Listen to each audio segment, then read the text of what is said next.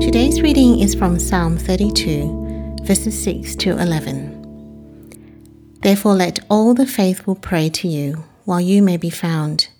Surely the rising of the mighty waters will not reach them. You are my hiding place. You will protect me from trouble and surround me with songs of deliverance. I will instruct you and teach you in the way you should go. I will counsel you with my loving eye on you. Do not be like the horse or the mule, which have no understanding, but must be controlled by bit and bridle, or they will not come to you.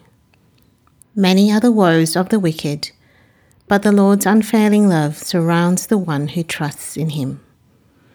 Rejoice in the Lord and be glad, you righteous. Sing, all you who are upright in heart. There is a great amount of joy that comes with being forgiven. How great it is to be free of guilt and shame. And there is also an imperative, and that is to continue to seek and to live for the Lord. If the first half of this psalm is about the joy of the forgiven, this second half is about the life of the forgiven.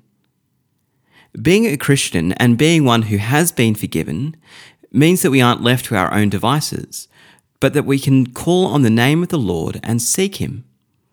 As we do so, this doesn't necessarily mean that life will be all easy with health and wealth, but it does mean that in the mess of a broken world, we can cry out and trust in the one who is in control. We can hide and take refuge in the knowledge that God is good, God is trustworthy, God is loving, and that all things work to the good of those who trust in Him. Things in this life may take away our health, our money, our independence, and even our very lives, but nothing can take us away from the sure certainty of eternal life with Him. As well as trusting in the Lord, we are also called to obey Him. In verse 8, the language switches to as if God was speaking. The best way to live life is how He designed us to, and He is watching over us. Uh, this doesn't mean that God has got us on CCTV ready to whack us back into line when we do the wrong thing, but it means that God is lovingly looking out for us. Like a parent lovingly and carefully watching a child swim, God is watching us.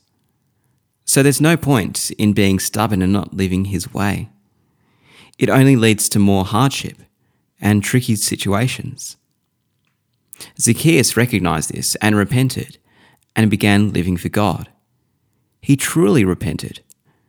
Our call is to follow his example, to continually day by day confess our sins, and to commit afresh to turning away from them and turning to live for Jesus and rejoice in the Lord.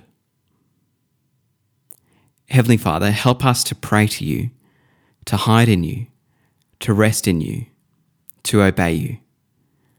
Thank you that we can come to you in repentance, and may your Spirit be at work in us, transforming us to obey you. In Jesus' name, Amen. If you have any questions or would like to find out more about our church, visit stbarts.com.au